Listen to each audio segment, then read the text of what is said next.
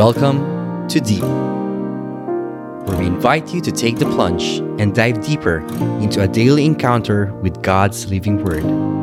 Journey with a collection of personal reflections of other souls as we all draw nearer and deeper to God's heart. Hello, brothers and sisters. Welcome to Deep Daily Encounter Enrichment Podcast. Today is Tuesday, and it's a terrific one. Once again, reflecting on God's Word. On the Psalms is me, Brother Jerick. I hope that you can join us in this very short reflection. I'll be reflecting on the responsorial psalm of today. It's very beautiful. It's a reminder of how God has been with us all along.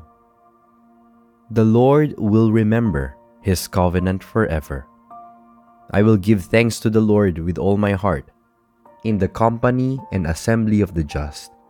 Great are the works of the Lord, exquisite in all their delight. He has won, renowned for his wondrous deeds. Gracious and merciful is the Lord.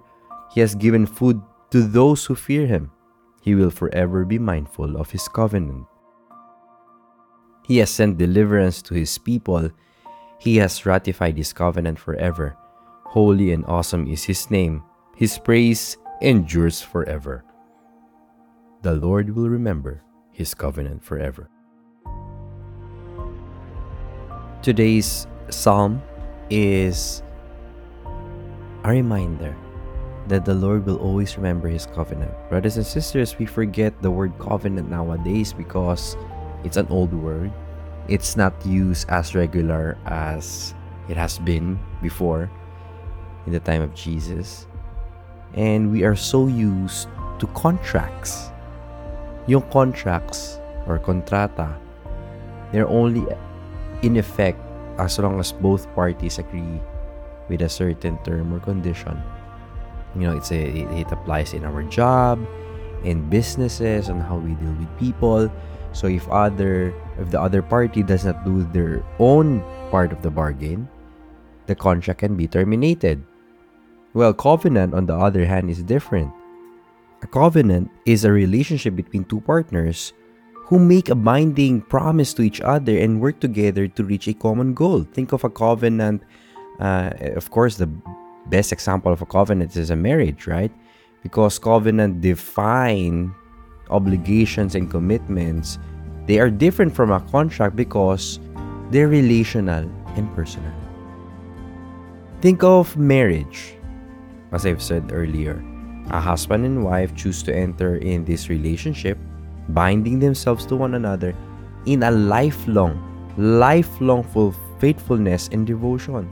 So they work together as partners for a common goal, like building life together and raising children. And so, the covenant that God has entered into with us is a special one because it it goes beyond legal covenants. You know, it goes beyond commitments, legal contractual commitments. That even though most of the time we do not do our commitment to Him, He still fulfills His part of the covenant.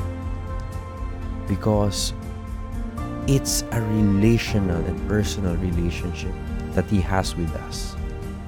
Brothers and sisters, let us be reminded of that that God's journey with us is a covenantal story. It already began when God created you and I in His image and likeness.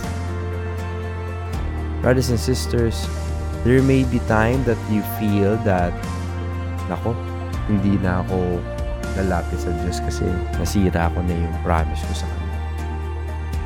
But you know, the Lord will always remember his covenant forever, like the psalm said.